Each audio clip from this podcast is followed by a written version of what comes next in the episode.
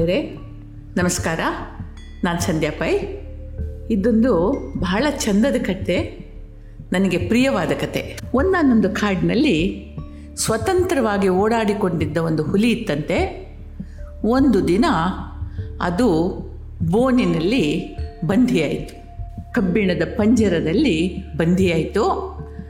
ಆ ಬೋನಿನ ಒಳಗೆ ಇರಿಸಿದ ಎಳೆಯ ಕುರಿಮರಿಯನ್ನು ತಿಂದು ತೇಗುವ ಭರಾಟೆಯಲ್ಲಿ ಅದರ ಸುತ್ತಮುತ್ತ ಇದ್ದ ಕಬ್ಬಿಣದ ಸಲಾಕೆಗಳು ಹುಲಿಯ ಗಮನಕ್ಕೆ ಬರಲೇ ಇಲ್ವಂತೆ.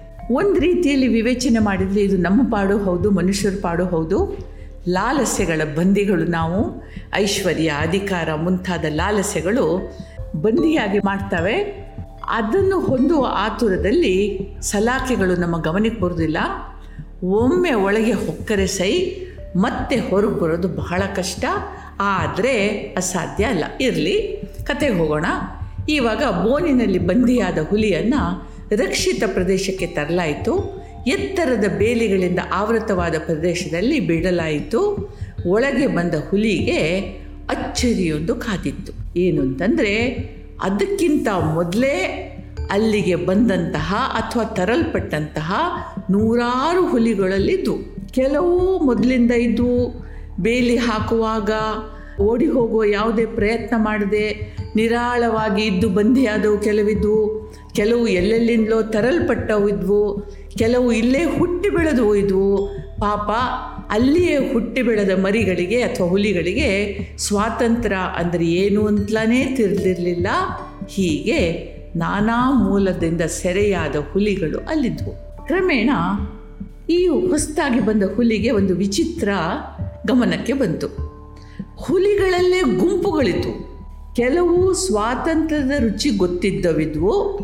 ಅವು ಗುಂಪು ಗುಂಪಾಗಿ ತಾವು ಬಂದ ಮೂಲದ ಸಂಸ್ಕೃತಿ, ಆಚಾರ, ವಿಚಾರಗಳನ್ನು ಕಾದಿರಿಸುವ ಜವಾಬ್ದಾರಿಯನ್ನು ತಮ್ಮದಾಗಿರಿಸಿಕೊಂಡು ಈ ನಿಟ್ಟಿನಲ್ಲಿ ಕೆಲಸ ಮಾಡ್ತಾಯಿದ್ವು ಕೆಲವು ಸಮಾಜ ಕಾರ್ಯ ಮಾಡ್ತಾಯಿದ್ವು ಯಾರಿಗೆ ಯಾವ ರೀತಿಯ ಅನ್ಯಾಯ ಆಗ್ತಾ ಇದೆ ಅಂತ ತಿಳಿದ್ರೂ ಸಾಕು. ಅವು ಪ್ರತ್ಯಕ್ಷವಾಗಿ, ಪರೋಕ್ಷವಾಗಿ ಧರಣಿ ನಡೆಸಿ, ಗಲಾಟೆ ಮಾಡಿ ಪರಿಸ್ಥಿತಿಯನ್ನು ತಮ್ಮ ಪಾರಮ್ಯಕ್ಕೆ ಉಪಯೋಗಿಸ್ತಾ ನೇತಾರರಾಗುವ ಹುನ್ನಾರ ಮಾಡ್ತಾ ಇದ್ವು.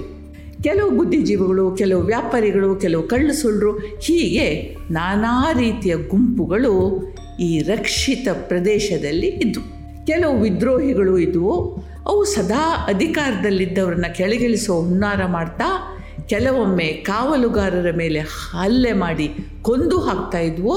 ಹೊಸದಾಗಿ ಬಂದ ಈ ಹುಲಿಗೆ ಇದೆಲ್ಲ ಅರ್ಥ ಮಾಡಿಕೊಳ್ಳಿಕ್ಕೆ ಕೆಲವು ತಿಂಗಳೇ ಹಿಡ್ದವು. ಏಕೆಂದರೆ ಪ್ರತಿಯೊಂದು ಗುಂಪು ಈ ಹೊಸ ಹುಲಿಯನ್ನು ತಮ್ಮ ಪಕ್ಷಕ್ಕೆ ಸೇರಿಸ್ಕೊಳ್ಳಿಕ್ಕೆ ಪ್ರಯತ್ನಿಸ್ತಾ ಇತ್ತು. ಇದಕ್ಕಾಗಿ ತಮ್ಮ ಬಗ್ಗೆ ಇಲ್ಲದ್ದು ಎಲ್ಲ ಹೇಳಿ ತಮ್ಮ ಬಗೆಯ ಅಭಿಪ್ರಾಯವನ್ನು ಬೆಳೆಸ್ಕೊಳ್ಳಿಕ್ಕೆ ನೋಡ್ತಾ ಇದ್ವು.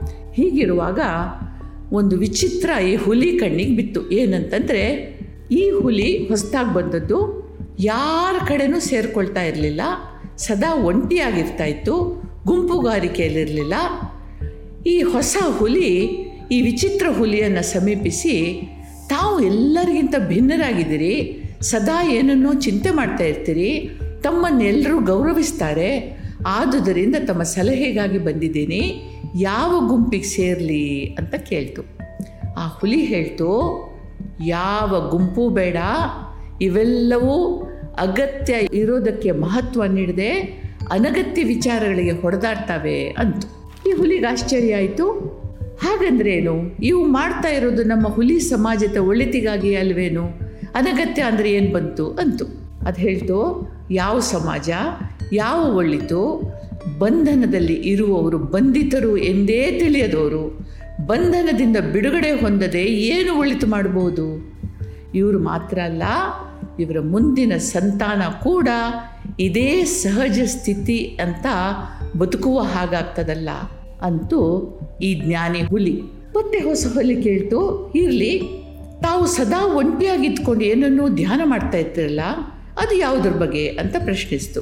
ಜ್ಞಾನಿ ಹುಲಿಯ ಉತ್ತರ, ಚಿಂತನ ಮನನ ಯೋಗ್ಯ. ಯಾಕೆಂದರೆ ಅದು ಹೇಳ್ತು, ಬೇಲಿಗಳ ಮೂಲ ವಸ್ತು, ಆ ಅದರ ಬಲ ಇಲ್ಲದ ಸಂದುಗಳು, ಅಂದರೆ ಜಾಯಿಂಟ್ಸ್ ಮತ್ತೆ ಅದರಿಂದ ಬಿಡುಗಡೆ ಹೊಂದುವ ಬರಿಯ ಬಗ್ಗೆ ಯೋಚನೆ ಮಾಡಬೇಕು ಅಂತಂದು. ಭೌತಿಕ ಬದುಕನ್ನು ಸಹಜ ಬದುಕು ಅಂತ ಭ್ರಮಿಸ್ತಾ ಅದೇ ಬಂಧನವಾಗಿದೆ ಎಂಬುದನ್ನು ಮರೆತು ಬದುಕ್ತೀವಿ. ಬದುಕು ನಿರಂತರ ಹರಿಯುವ ನದಿಯಾಗಬೇಕೇ ಹೊರತು ನಿಂತ ನೀರಾಗಬಾರ್ದು. ನಿಂತ ನೀರಾದರೆ ಅದು ಕೊಳಿತದೆ, ಹುಳ ಬೀಳ್ತದೆ, ವಾಸನೆ ಬೀಳ್ತದೆ. ಆದುದರಿಂದ ಹರಿಯುವ ನದಿಗೆ ತಡೆ ಇಲ್ಲದಂತೆ ಭವದಿಂದ ಮುಕ್ತರಾಗಿ ಮುಂದೆ ಹರಿಬೇಕು. ಯಾವಾಗ ಬೇಲಿಗಳು ಬೀಳ್ತದೋ ಆವಾಗ ಬದುಕು ಸಂಕುಚಿತ ಆಗ್ತದೆ ಅಂತಾರೆ ಪ್ರಾಜ್ಞರು. ನಿಮಗೆಲ್ರಿಗೂ ಒಳ್ಳೆಯದಾಗಲಿ ಜೈ ಹಿಂದ್.